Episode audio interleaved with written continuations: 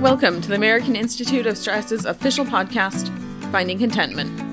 The goal of this podcast is to highlight new information about stress and stress management techniques.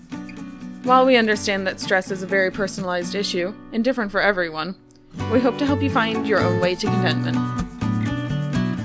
Hey, greetings everybody. Welcome back to, this is your host and executive director of Finding Contentment. It's Will Heckman. This is the official podcast for the American Institute of Stress. And we focus on stress and stress-related issues. And I want to remind everybody, please go to stress dot org and subscribe to our magazine, Contentment and Combat Stress. And it is free. So no cost for a subscription. They're both great. And I think you really enjoy them. And speaking of subscribing, I have to do the YouTube thing. Hey, press the button down there where it says subscribe, hit the thumbs up, hit the bell, you know, all that YouTube stuff. I really appreciate it. Please feel free to leave a comment. Love hearing from you guys. Today, we're going to be talking about, no, I was going to say my favorite subject. It's almost everybody's favorite subject. We're going to talk about one of the worst problems that I think uh, stress can cause. That's insomnia, stress, and sleep-related issues.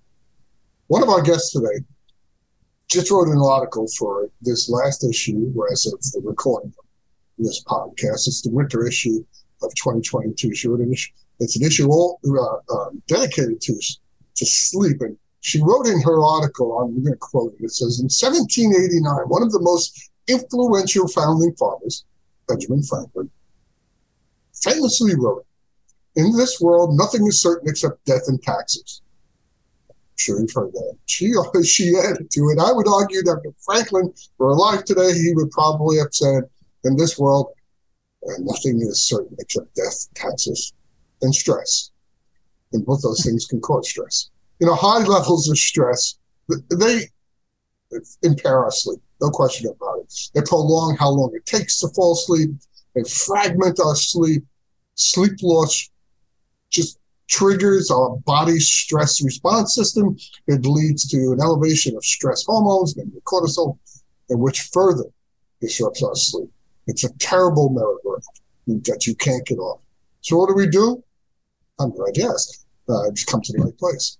A A S has many articles on sleep. As I said, one of them was written by our guest today in the winter issue of twenty twenty-two of, of Contentment. Go there. Go to stress dot org. And joining us today, we have two guests. One of them is Rita Hichon. And Rita is an associate lecturer at the University of Newcastle School of Medicine and Public Health. And she is completing her P H D, exploring how virtual reality may be used to deliver insomnia treatment to modulate the biodirectional relationship between disordered sleep, brain function, and uh, psychiatric disorders. She is a well-respected writer and the editor of briefing books at the Association of Behavioral Cognitive Therapies. And joining her and me, uh, we are fortunate to have the Doctor Lisa Walker. Uh, she's also from the University of Newcastle. She's Deputy Head of School of Medicine and Public Health. And uh, she is an academic psychiatrist with a research and clinical focus on anxiety disorders, and related symptoms, and treatment using cognitive behavioral therapy. She's a respected educator in the undergraduate, postgraduate, and continuing medical education spaces. Certain many books, educational modules, and workshops for academic and healthcare professionals and general audiences like you and I. And she aims to make her presentations clear and practical. And Lisa maintains an active involvement also in consumer and career supportive organizations. Please join me and welcome both our guests, Lisa and Rita. Thank you so much for, for joining me today, all the way from Australia, the middle of the night. I, I, I'm not going to do the American annoying debate stuff, so uh, I'm sure you get tired of that. Thank you both for joining us today. Um, the first thing I wanted to ask you both about is both of you are been in the research field of academics and mental health for quite a while. How did that fascination start with you? A lot of people have very interesting stories and backgrounds on how they got into it. And believe it or not, a lot of them have um, similarities in them. So I thought I'd ask you guys, and Feel free, who wants, who wants to go first? You can do rock, paper, scissors, but go ahead. You go, Lisa. I, I actually want to hear the answer to this one because I actually don't know. So I'm very, very intrigued. Well, I trained as a medical doctor, and um, all during my medical student years, I thought I was going to be a general practitioner, a family uh, practitioner. And um, so I duly finished my degree. I started my um, training in uh, family medicine. So there was a special training program you could do. And I became a bit dismayed because I found it felt as though patients were going in and out all day. And I stopped and thought that what I'd always really, or one of the things anyway, I'd liked absolutely best was the talking to people. So I actually thought, gosh, what specialty can I do where I actually can just take my time and talk to people and ask them all those questions like, you know, has the dog had her puppies yet? And how's Auntie Mabel? And all those questions. And so I went into psychiatry training, and really right from my very first week in specialist training, I thought, yeah, this is this is where I belong, and this is what I love. And I've never gotten tired of it. So um, that's my story. That's awesome, you know, because psychiatry sometimes gets a bad name um, because people feel that, uh, you know, it's, it's you go, obviously, see an M D. But for those of you who don't know that, it's the top of your field of M Ds. Um, that you go to a, a, a psychiatrist and you don't get to talk to them. They just give you a prescription, take this, see you next week. It's not, it's not like that. And I applaud the fact that you really got into it because of your love of interacting with people. That's awesome. Thank you. All right, Rita, you're up. Well, mine is a little bit different. Um, I actually um, grew up in a small village in Portugal, on a small farm. Um, and so I had a neighbour who I subsequently now know actually had a head injury and developed locked-in syndrome. But I didn't know this as a child. All I knew is that was a man three doors down that had fallen on the farm, and he... he couldn't walk, he couldn't talk, he couldn't do anything, but he could blink and he would cry if letters were read to him. And as a child, my mother would make me go and deliver bits of food, as you did when you lived kind of in a small community. And I always thought, what, what is it that that man has? You know, that was always my fascination. And it started from that. And then, you know, I moved to the U K as a teenager. I grew up in Portugal by way of background. And then, you know, arrived but didn't speak any English. And I was just... became quite fascinated by watching people's behavior because I couldn't speak English. So my interest was like, what, what could people communicate with me by their actions and their intentions and their behaviors? And those two things really led me to psychology because I, at the time, I didn't really know that the brain, the locked in, that all of those were related. So I actually started in psychology. And then, you know, my first year of sort of basic psychology, I really got fascinated by what was then called abnormal psychology, which is actually kind of your sort of mental health and, you know, all of that domain. Unfortunately, or fortunately, it was before the publicly correct um, movement. And so abnormal psychology was the name. And I was just fascinated about what went wrong with the brain. Um, and so that's kind of where my interest in research started and how my interest with the brain started. So a different angle from Lisa, but also still the same. It's like, what drives people? What can I find out by talking to them? How can I understand things? So both the same for us. I, I share those those points of view too. You know, I, I tend to be in groups of people and watch behaviors, things like that. I started out in life many years ago as a, as a police officer and studied behavioral psychology there, um, which came in handy once, of course. Uh, but you know, so I understand that, that how you guys got into it. I mean, we're so lucky you did. You know, we, we we learn from people like you two that, like you said, it's not abnormal psychology. Everyone is abnormal. Yeah, I, I would say too, Will, that for us, we learn from our patients all the time. It's it's kind of like the circle that keeps giving because it really.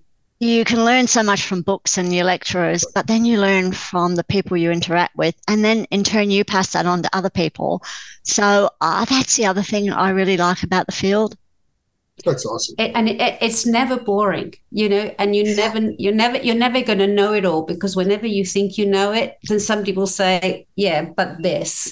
So that's what I also really like, is that at any moment, however armed you think you are with everything that you have, somebody will ask you something very simple. And then you're like, hmm, I actually don't have anything for that. So it's fun that way too. Yeah. People can be um, complex. Yes. and, and it's like finding... Isn't that great? Isn't yeah. that great? Oh, yeah, I, I think so. Um, and it's like figuring out a puzzle. Okay, so yeah.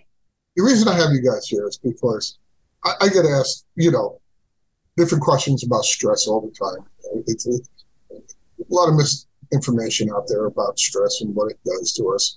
But I think it's a universal fact that we can accept that stress can affect our sleep. And Rita, I wanted to ask you, because since you wrote that that article, which I thought was great, by the way, um, when did you first really start to go, oh, wait, and start to look at disrupted sleep and insomnia and see the importance of that? Well, I, I mean, I guess first I should clarify that Lisa and I, as well as um, Associate Professor uh, Chris Gordon, contributed to this article. So it wasn't just me, it was the three of us. Um, and I, I guess I'd like Lisa to jump in on this, because she's the expert on stress, and I guess sleep is the bit that fits into that. Um, but I, I'll give you a little bit of a quick answer, and then I hope Lisa will jump in.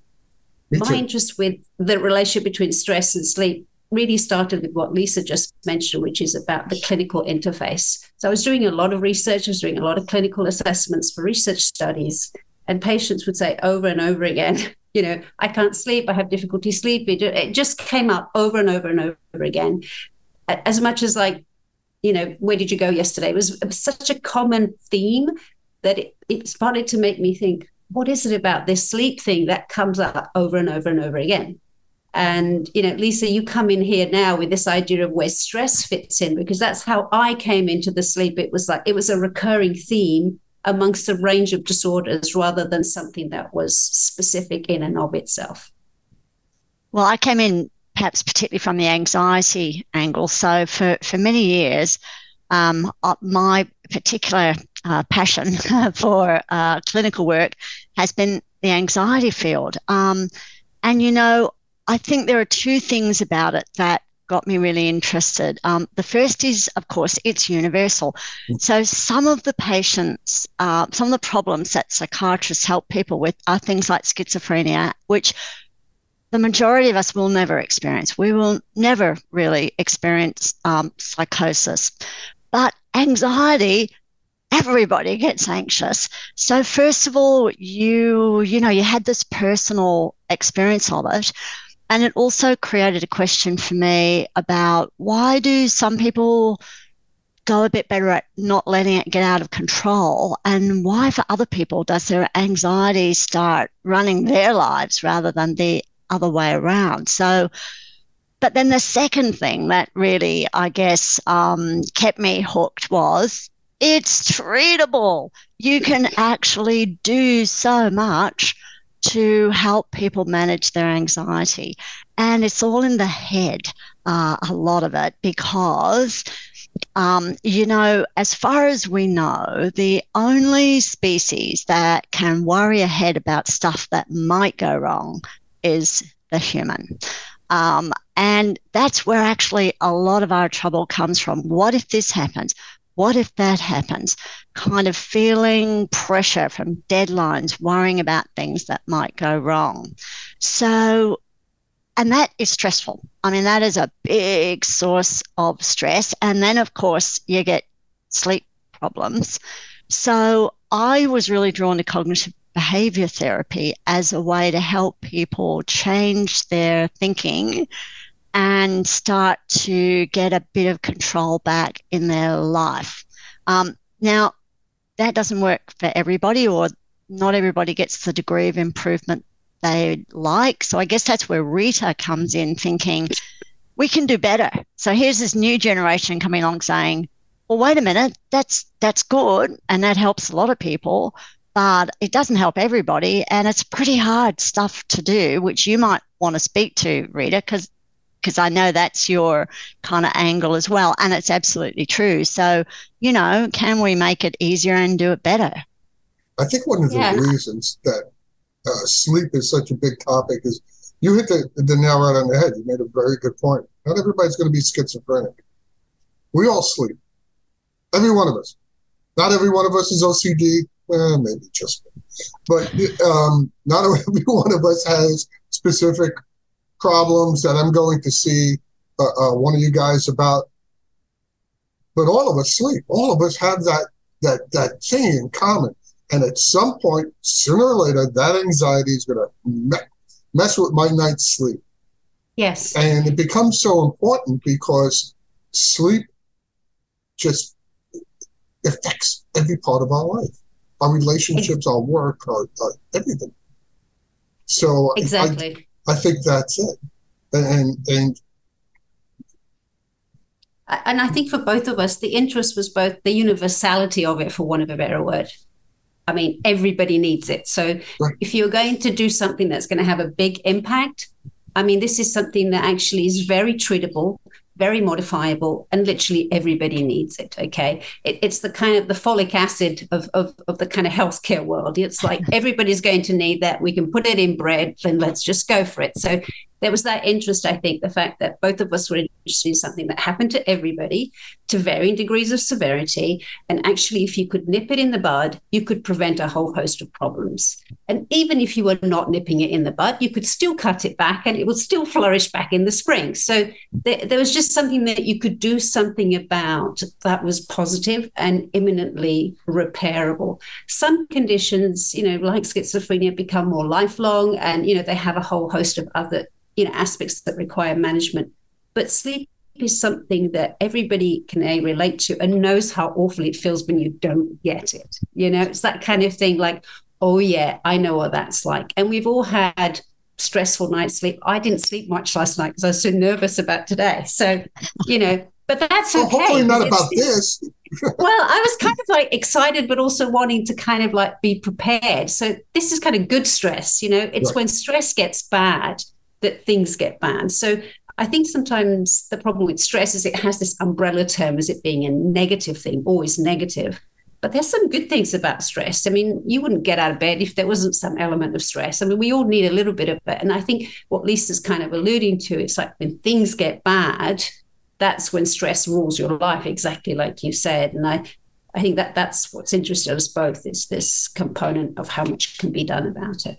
I was asked by a high school student the other day who was uh, some every once in a while, they know I'm an easy touch, and they don't want to uh, ask me, uh, uh, interview me for a school project. I, I almost always say, yeah. They asked me about stress, and I said, well, first of all, stop thinking, as you said, all stress is negative. Without stress, you won't get an A. Without stress, you won't, like you said, get out of bed. There's you stress and there's there's, there's okay. stress. But let's let's talk about something just just so for the uh, uh, general information of, of our listeners and our viewers.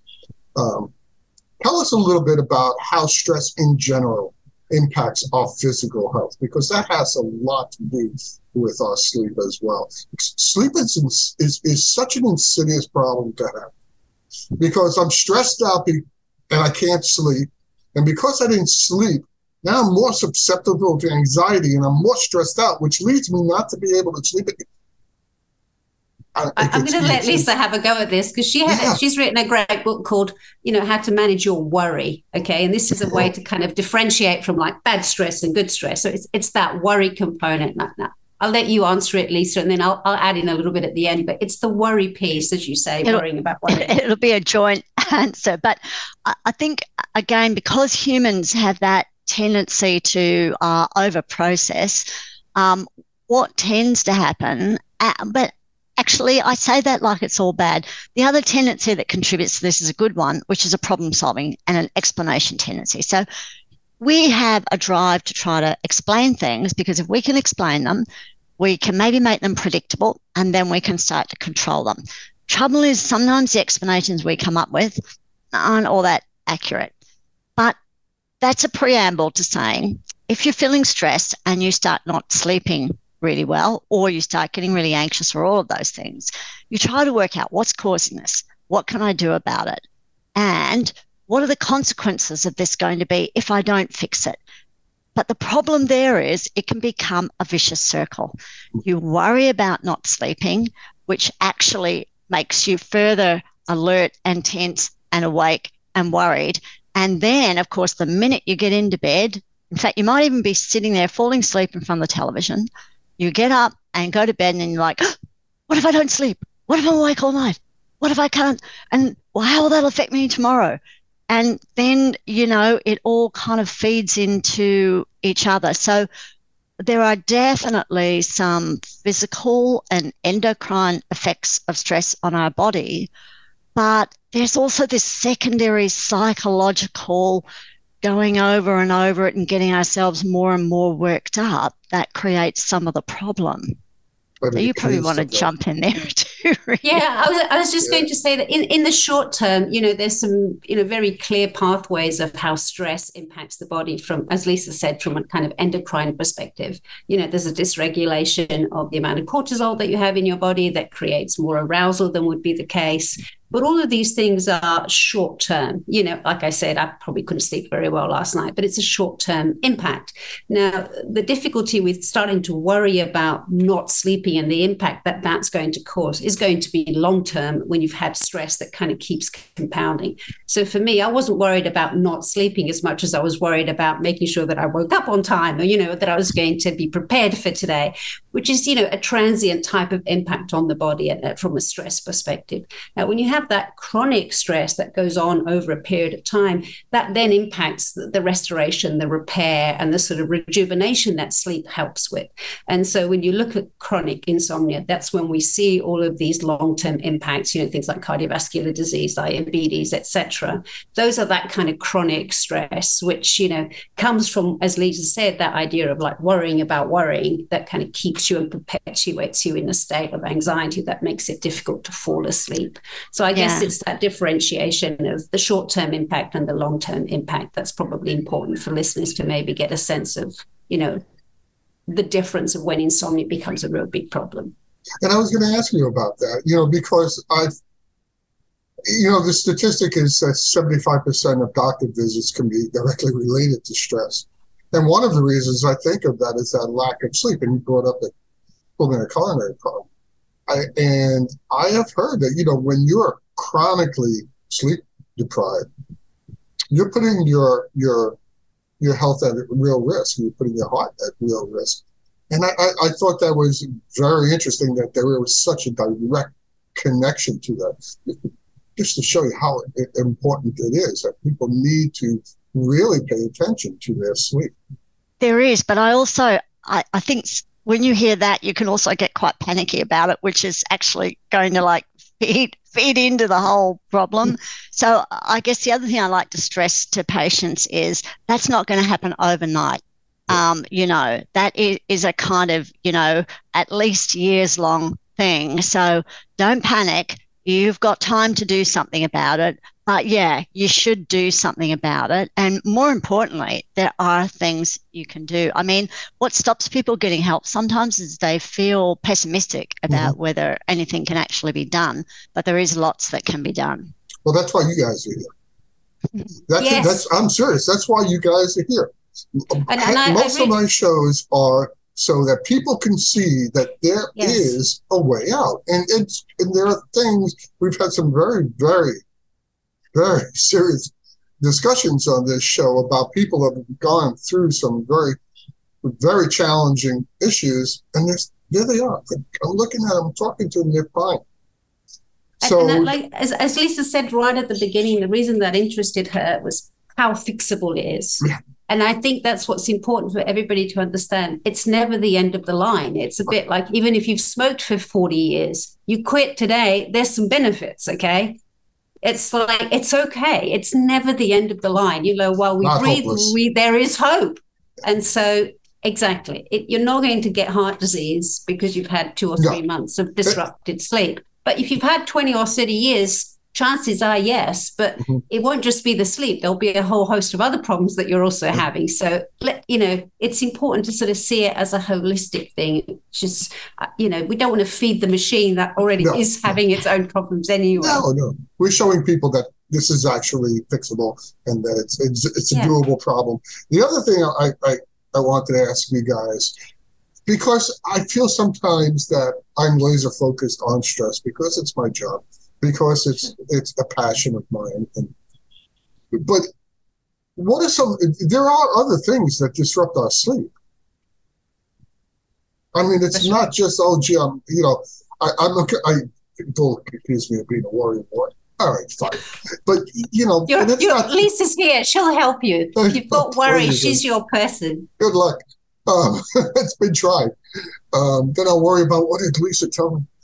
Um, but I wanted to ask you, what are the, some of the other things that impact our sleep? You want to start off, Rita? Sure. Look, uh, we're discovering all the time what's impacting sleep. Um, and it's certainly not set in stone, and we're learning new things every day.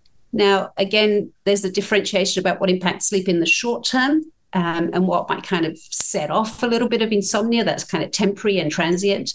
Um, and there are things that perpetuate and kind of keep that going over a longer period of time. Now, in the short term, it's a whole range of different things, principally environmental or, you know, things that are, might be causing stress. It could be difficulties at work. It could be relationship issues. It could be financial stresses, you know, things that are, you know, new babies, you name it, all the things that we can all relate to, um, you know, jet lag, for instance, you know, shift work, et cetera. Now, those are all things that can kind of set off insomnia, um, but those are not always the things that perpetuate insomnia. Certainly there are things that you can do to make it better. You know, if you are, you know, doing certain things in the day, like having twenty cups of coffee, you know, things that, you know, have an impact on adenosine, um, you know, a, a hormone in the brain that kind of creates arousal and wakefulness, then, you know, we wanted to change that. If you're napping in the day and, you know, napping in the evening in the sofa, and then you're trying to get to bed and sleep, well, maybe you've already had those eight hours. So, you know, there's not enough drive for sleep. So there's all of those things. We certainly know that children need more sleep than adults. So there's all of those components. But, you know, the difficulty is when it becomes very chronic and it goes on over a period of time. And for those uh, situations and, and those triggers, there's things like, you know, certainly genetic predispositions. There's uh, sex differences. Women are more likely to have um, certainly disrupted sleep. And of course, components to that are things like um, hormonal changes. As women age, they're more likely to, you know, get disrupted sleep. Certainly aging itself is associated with increased insomnia, a combination of things like, you know, brain changes, et cetera, that contribute to that. Um, and of course, you know, mental health, we've, we've spoken about this as being a very strong bidirectional relationship and how the two interplay. And if you have certain medical conditions, also you're more likely to um, develop chronic insomnia if you have things like sleep apnea, et cetera. So it varies as to what the risk factors are, as to whether we're talking short-term insomnia or long-term insomnia. Um, and there's, you know, there's an interplay between all of those. It's funny because I was going to ask both of you guys, maybe Lisa, you can educate yeah. me a little bit about, I was going to ask you other factors that have to do with sleep, age, sex, genetic, uh, sex, I mean, no. Uh, uh, Do, do, I, because I always, you know, they say, oh, kids have to sleep more, kids have to sleep less. I've heard ridiculous things like, as you get older, you need to sleep less, and really, I don't feel it. So, Lisa, tell me, I mean, Rita hit on it. I, I was just about to ask you guys about that anyway. Um, do those natural things affect our sleep anyway? Yeah, I mean, there there are some natural, uh, you know, some... Um, natural changes in both what we call the sleep architecture, which is the relative balance of light sleep and deep deep sleep and, um, you know, dreaming sleep and, and non-dreaming sleep um, as we age. Um, and there's also a thing called chronotype. Uh, that's the kind of larks um, and owls kind of thing.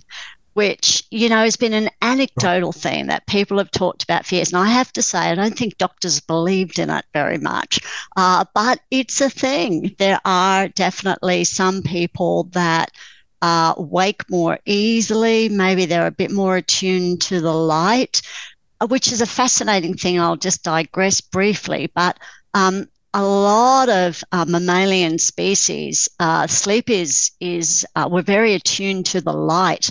Um, so um, either to sleep or to wake. Of course, for humans, you know, we, we sleep at night, but the light, we still have this, I, I'm fascinated by it because it almost feels primitive to me that the light goes in through my eyes and affects a gland in my brain and switches on or off hormones that help me sleep.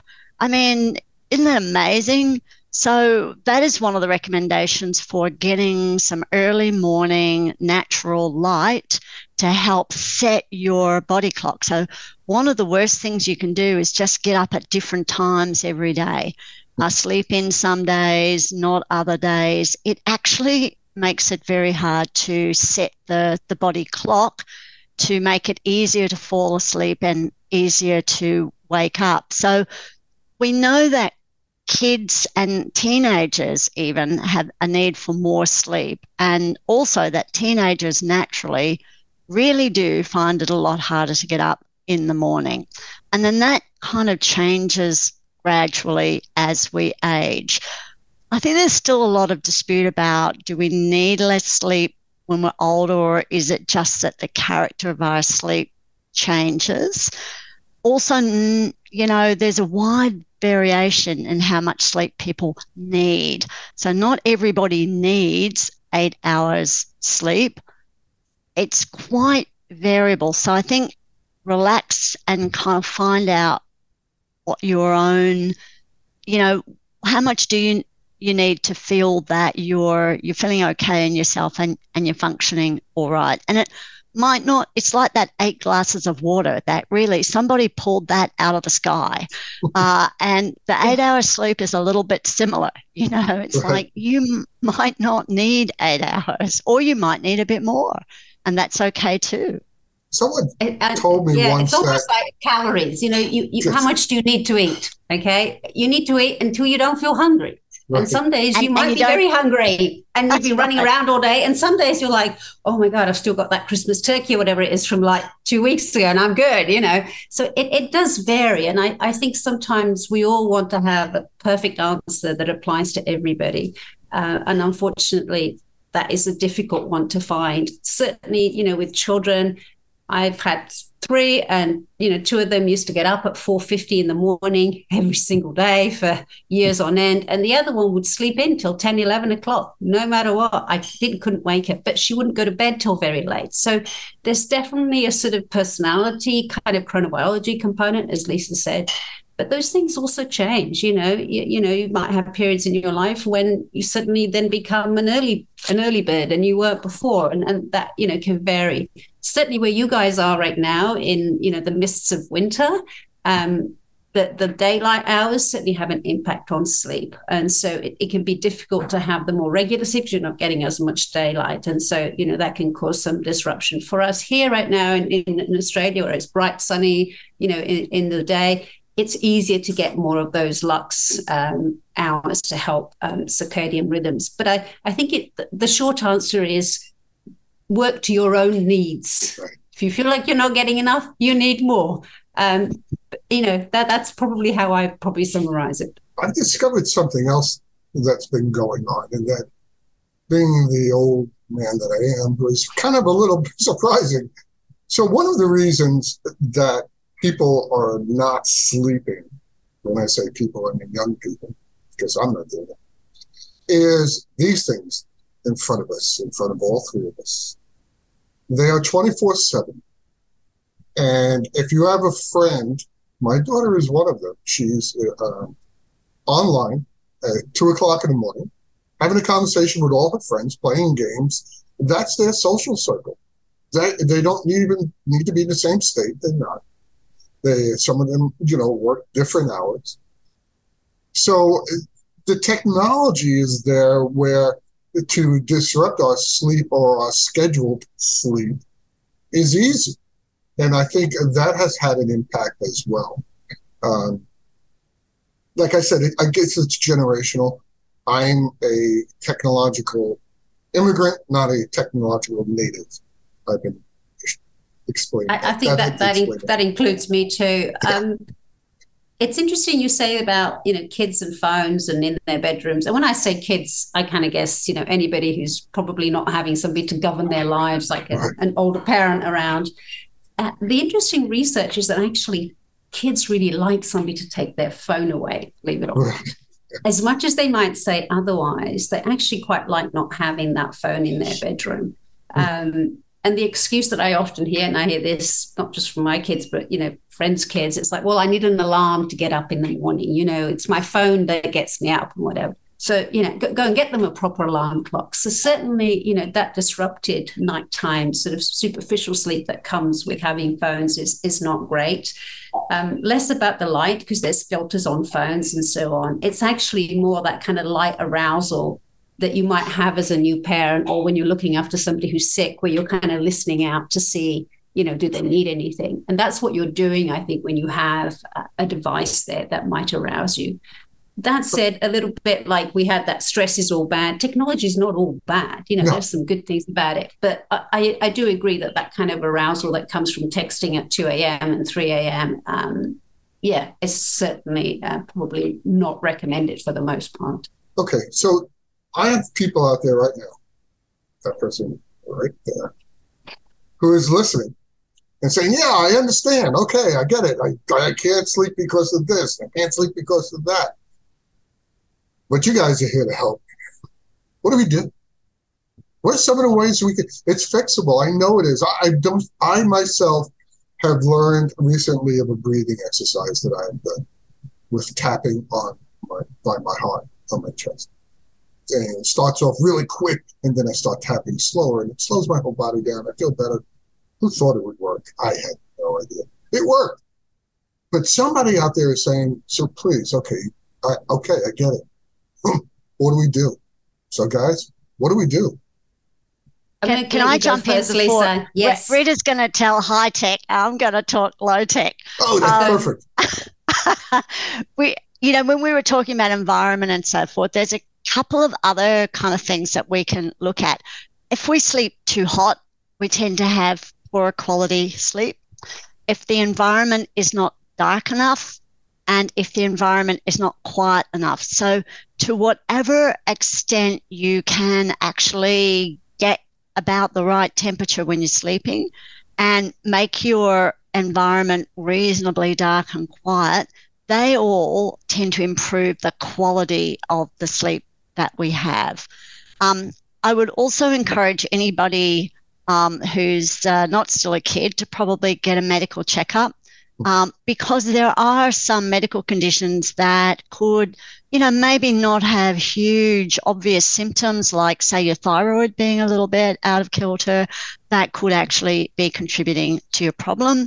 And if you're already on medication, have a talk to your doctor about whether any of those medications can actually interfere with sleep, because those are some other reasons, you know, why um, people... Uh, people's sleep could be affected. They may not, any of them, be the whole reason, but, you know, sleep, when you've got a sleep problem, it's a chipping away. It's, you know, let's, there's a lot of pieces in that puzzle. Let's, um, let's do what we can. Um, and Rita mentioned sleep apnea. If you're overweight, which, as we know, lots and lots of people are now, you are slightly more at risk of Uh, your breathing becoming a little bit obstructed and not clear when you're lying down uh, at night. Um, I know that actually some of the smart watches now have apps that can actually, uh, you know, detect a high likelihood of um, sleep apnea, because they can even monitor your blood oxygen through the night, mm. which is a pretty good giveaway, because if you have a little pause in your breathing, your oxygen level will drop and the watch will will pick that up. So these are all the, I mean, that's a little bit high tech, but um, all those other things are really kind of very low tech, but well worth doing if you have a, a chronic problem with sleep, just to get that checkup done and check your environment as well.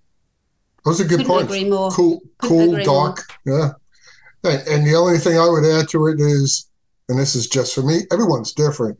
I think the, the best thing you said is you got to chip away at it. First, yeah, there dark. is a process of elimination for yeah. sure. Um, you know, certainly there are things you can do to facilitate sleep onset, and there are things you can do to facilitate sustained sleep. And of course, there are things that you can do to kind of keep a good, you know, cycle of sleep. Um, I think having a look at what you're eating in the day is really important, both from, you know, calorie point of view. You know, is there something you can do in terms of maybe losing some weight if, you know, if that's some of the difficulties that might be contributing? If you're snoring, um, again, that's a good reason to maybe get a checkup. Snoring is certainly not normal in children in particular, and, and even in adults, it might be associated with sleep apnea or something else. So you definitely want to get that checked. Um, you know, if you're drinking, perhaps to try and kind of help you relax and kind of get to sleep, have a look at that, because although, you know, alcohol certainly helps with sleep onset, it does change your sleep architecture, as Lisa was saying, that amount of light sleep and deep sleep and so on. And yeah, those cycles so as the booze sleep, wears off, you wake up.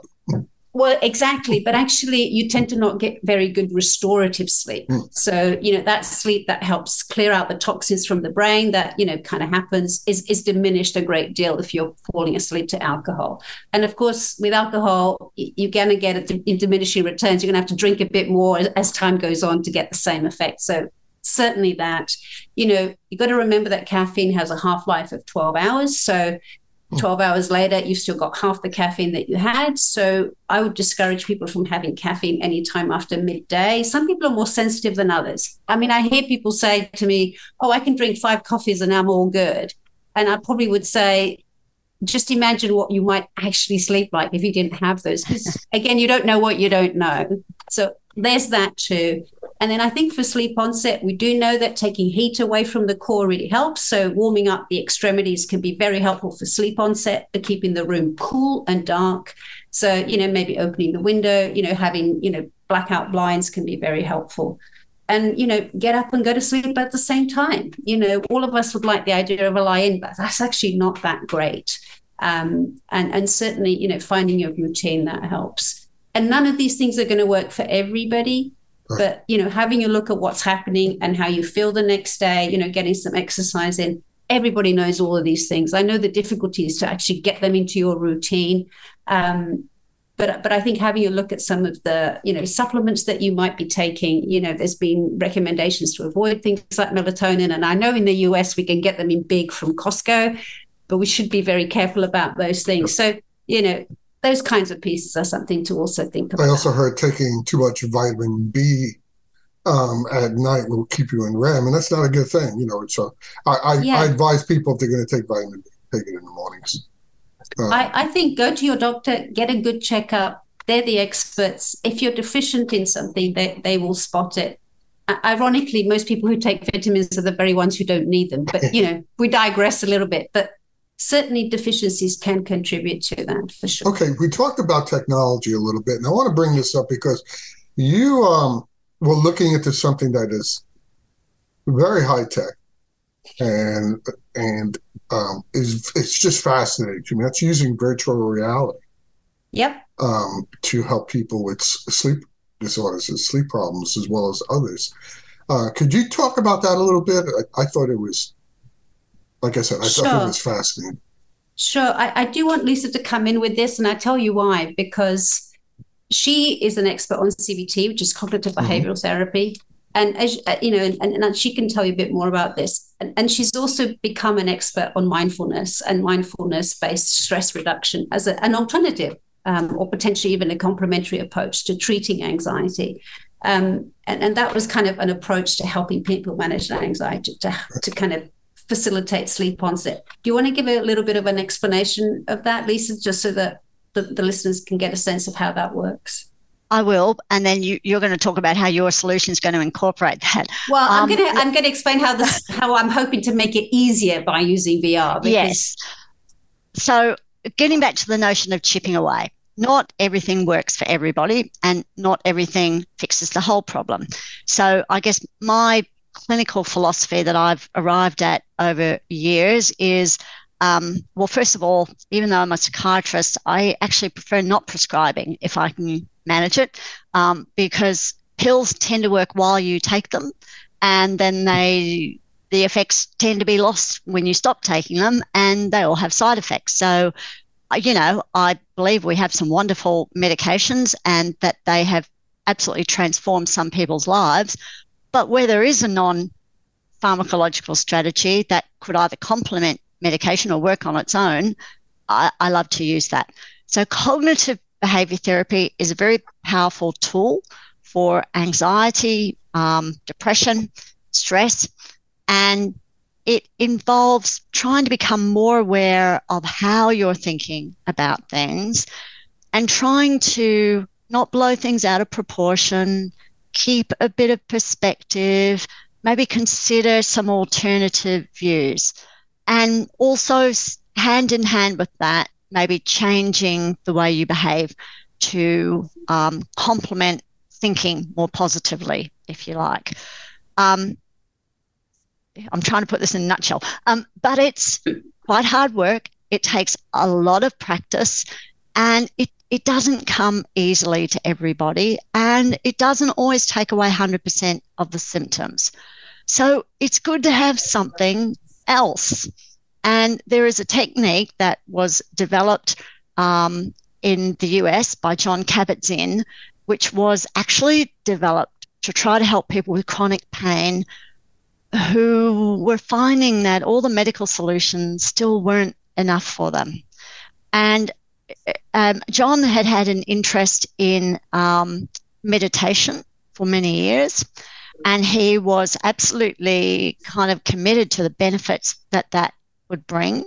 And he liked a particular variety of meditation, which is called mindfulness, which doesn't require you to control your mind or chant a, a, a mantra, but is actually about just trying to change your focus to be on the here and now and try to be non-judgmental about it in terms of saying it's not good, it's not bad, it just is. Mm-hmm. Um, and he put that together in a package which also included some movement and some movement meditation and some breathing control, and he developed a program called Mindfulness-Based Stress Reduction. And that has a, now a really good evidence basis for its ability to help people with a range of problems. It still takes practice because meditation is a skill. But what I like about John's package, and other people have contributed to it around the world, of course, as well, um, is that it's it's not, it probably doesn't take as much mental gymnastics as cognitive behavior therapy can sometimes, and you can you can be guided in your meditation, which again makes it a little bit easier. There are a lot of movement-based meditations, which again I think make it easier because you just need to do movements.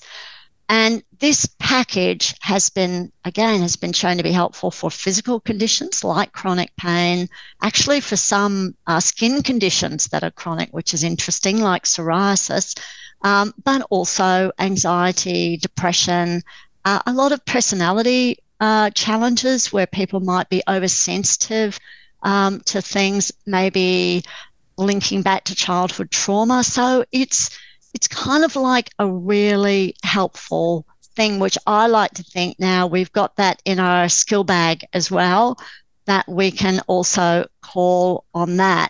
But even that takes a certain amount of active involvement, which might be too hard for some people if they're really super stressed or really very anxious or depressed. So I think that's where Rita had this brilliant idea about, can we maybe guide people in a way that will capture their attention more fully and just make it easier for them to develop these skills? And that's where you take over, Rita, and talk about your brilliant idea. So I, I actually... came to the idea of using virtual reality because I had been working at the Veterans Administration in the U S for about ten years. And I'd worked on a range of uh, studies looking at better ways to improve mood, improve anxiety, um, really with quite, I guess, impacted populations. You know what our combat veterans have been through. It's, they're, they're a tough, they've, they've sustained a lot of trauma. And, you know, the, the sort of the statistics are terrifying. And I would interview these veterans and, you know, all of them would say, I've tried C B T, I can't do C B T, it's too hard. They're asking me to think about this, they're asking me to do that. They, and, and of course, I, I don't know how to do it. I don't have the language. It's not what I've been trained to do. It's I can't do it. I can't think and I can't focus. So probably of the, literally thousands of veterans I've interviewed, I probably had one, maybe two at best, who've said, I met the most amazing therapist. They taught me C B T. It's changed my life. Everybody else would say, it sucks, can't do it. Um, and so what they then started doing was a program called Breath. And in fact, there's been a, a movie made about a veteran that walked across the U S, literally, you know, teaching the power of the, of the breath. And, and the breath is a kind of a way to do mindfulness, of being kind of in the present moment. And as somebody who's a little bit hyper, as you can probably tell, the idea of sitting in my present moment is extremely challenging. And so I thought, well, let me have a look at this mindfulness thing. They keep talking about it. It works. I've been working on a program looking at yoga, doing remote uh, yoga through COVID with veterans who had their caregivers and the care burden, and to try and ease care burden. And the results were really, really positive. But I just thought, well, it's hard to do. They still struggle to do that kind of mindfulness piece of like being in the now and kind of not being distracted and kind of focusing. And so then I thought, well, what can we do to facilitate being in the present moment? And, you know, we've had all these coloring books and all that kind of stuff, but that didn't really elevate it to the level of sustained relaxation that actually helps with, with the stress. And so there was been a program using V R to help with pain management, both for light sedation as well as for like chronic pain management. They had used it for prolonged exposure therapy for veterans that had combat trauma, because the way to kind of manage um, the anxiety was to actually imagine, envisage what the combat scene might be like, and to try and descale the stress by kind of gradually exposing you to the environment, which is where Lisa is kind of the expert on that, kind of exposing you to an environment that's stressful and kind of managing that stress, knowing that that anxiety, you're not going to have a heart attack, you're not going to die. Right. And so they had been using virtual reality to do that, using virtual reality to kind of facilitate the imagination of being in that combat trauma.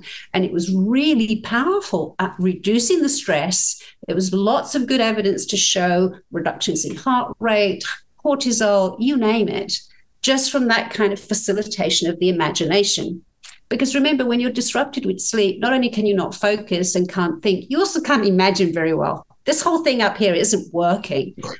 But the visual system can fast track all of that. It literally is the kind of the principal agent that the brain will go to when all else fails. What's been seen can't be unseen, for want of a greater word. And so V R, because of the design of the headset, and I'm not a technical person by any stretch, so I'm not coming to it because I think V R is great in and of itself. I'm coming to it because V R is powerful. And as Lisa said right at the beginning, if it works, let's just use it. You know, we don't really care what it is, but if it works, let's make use of it.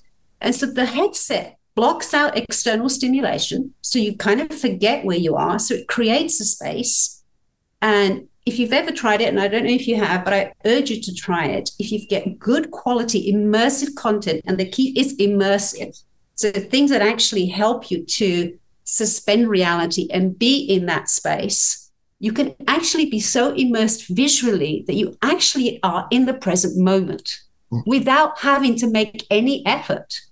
And so V R uses the visual system to actually facilitate you being in the here and now.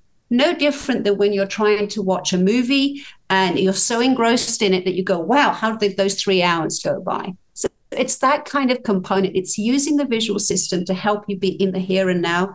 And literally a few minutes of V R in the right immersive environment lowers your heart rate. Again, same cortisol measures. It literally changes brain activity. So it is actually quite powerful. What we don't know, and the interest in the research for Lisa and I, is like how much, where, when. Okay, because that's what really matters. Because when you go to your doctor, it's all good and him saying or she's saying, hey, hey, we got this great new pill, but they don't know when you should take it, how much you should take it, and you know when you're going to get better. Then it's a useless kind of a pill. So we're trying to get to that kind of nuanced understanding. Yes, we know it works, but we want to know which one is better for whom. Should they do it in the evening? Should they do it in the daytime? You know, is it before bedtime? Is it going to be the same as, as you said, those flashing announcements that kids are getting in the middle of the night? Or is it something useful? And that's where the interest for both of us is coming in, is finding, as, as Lisa's bio has said, a practical solution to a real world problem. And, and that, that's what we're both trying to do. You know, I guess we we, we we got a lot of information. We're coming to a uh, close of our time together. But oh, I'm sorry. I, I always talk too much. I No, no, no, no. Hey, it's my show. I can go as long as I want. Uh, but but I, I don't want to go too long. Um, but I want people to take away a couple of things. And one of the things is that, as you have both said, you can chip away at the thing that's keeping you from sleeping or get, getting the right amount or the right kind. Or, there's so many things to look at. If you look at the old school stuff, like like like me, you know, look at what you're eating. Don't don't drink and go to sleep like booze. You, you the booze is going to wear off. You're going to wake up. Do breathing exercise is something I learned. You guys have hit the nail right on the head. And the future that's coming out with virtual reality and other technologies, like like Rita said, They're, they're not all evil. Not all technologies are evil and keep us from sleeping.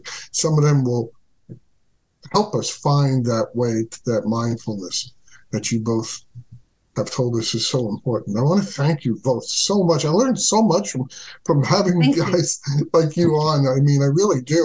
I, I feel like I get a good night's sleep now. The, the only takeaway I would add to that, Will, is I really want people to go and get evidence-based information. Okay, don't do Doctor Google. You know, right. Go to organizations that are impartial. They're there to provide good information for you um, and help you guide and get navigated. Because if you're informed, you can advocate for yourself. I'm certainly not saying B R is better than anything else. I, I think Lisa's saying the same thing. If this might work for you and this might not work for you. But I think go to an organization that has information that's impartial and has your best interests at heart. So, you know, I, I think, you know, you being U S based, you know, of course, the American Academy of Sleep Medicine, they have a whole host of impartial information that's evidence-based. They have, you know, technology as simple as a calculator for how much sleep you need based on age. They have, you know, information about finding a local sleep center or a local sleep doctor that's been approved, board certified, et cetera. Go and get good information and don't be afraid to keep asking and keep going back and say, hey, this isn't working. I think every clinician, I'm sure Lisa will sign on this, is committed and passionate about helping people. We're certainly not in it for the money, I can promise you. So go and get good information. There is hope and you can get better. But don't do Doctor Google and go over to Costco and get a packet size of you right. know, a melatonin or whatever. That's not the right way to go about it. And, of course, one of those organizations is the American Institute of Stress. If you go to there you stress, go. Let's put a plug in for that one, by all means. Yes. If you go to stress dot org, you will be able to read evidence-based materials by people like Rita. Yes. So it's just written a, a very yes. good article Thank you. in Contentment, uh, in Contentment Magazine, which is the whole magazine was dedicated to sleep this time. Um, so I, I want to thank you both for joining us today. Thank you for getting up so early. I you know. know I think we're you're worth it. we're we're up anyway. So well, you know, the, the sun's up at five thirty at the moment, so we're up. Okay. Well, just because the sun's up, it doesn't mean you guys have to be up. I appreciate well, I, that you getting up. I'm trying to cure my my um my jet lag, so jet I lag. absolutely need to get my Luxes in before nine thirty a.m. as they say. That's the critical window. So you're All doing right. yourself. Can I can I add one little thing about getting of help? Course. Is um. just to say any improvement will make a difference. I think sometimes people think of it all or nothing. It's got to be fixed and I've got to sleep like my next door neighbour who sleeps like a baby. Actually, you don't. Any little bit of improvement you'll feel a benefit. So I'm sorry, I just had to add that. So oh, people don't think they've got to get it all fixed. I I agree. And again, I want to thank you both for joining us today. You gave thank us a lot you. of great advice and insights. And for you, those listening, I want you to remember to read uh, Rita's article in Contentment Magazine. Again, go to stress dot org, subscribe to the magazine, and don't forget to subscribe to this YouTube station. This has been your host, Will Heckman. Thank you all for joining us again today. Please follow this podcast, and remember to support us by helping make the, uh, your support makes these podcasts possible. And I want to remind everybody, as, as Doctor Lampy just said, stress is different for everyone, and, for, and there's no one stress reduction management strategy that is right for everyone. So that means you need to join us next time, because we're going to explore more and different stress management strategies and insights. And remember to visit again stress dot org and gather those information and tools and techniques to help you live a happier, healthier, hopefully a longer life. And I hope the information you you uh, heard today from Rita, Lisa, and myself will help you find contentment. So good day, everyone. Good day, guys. Good day.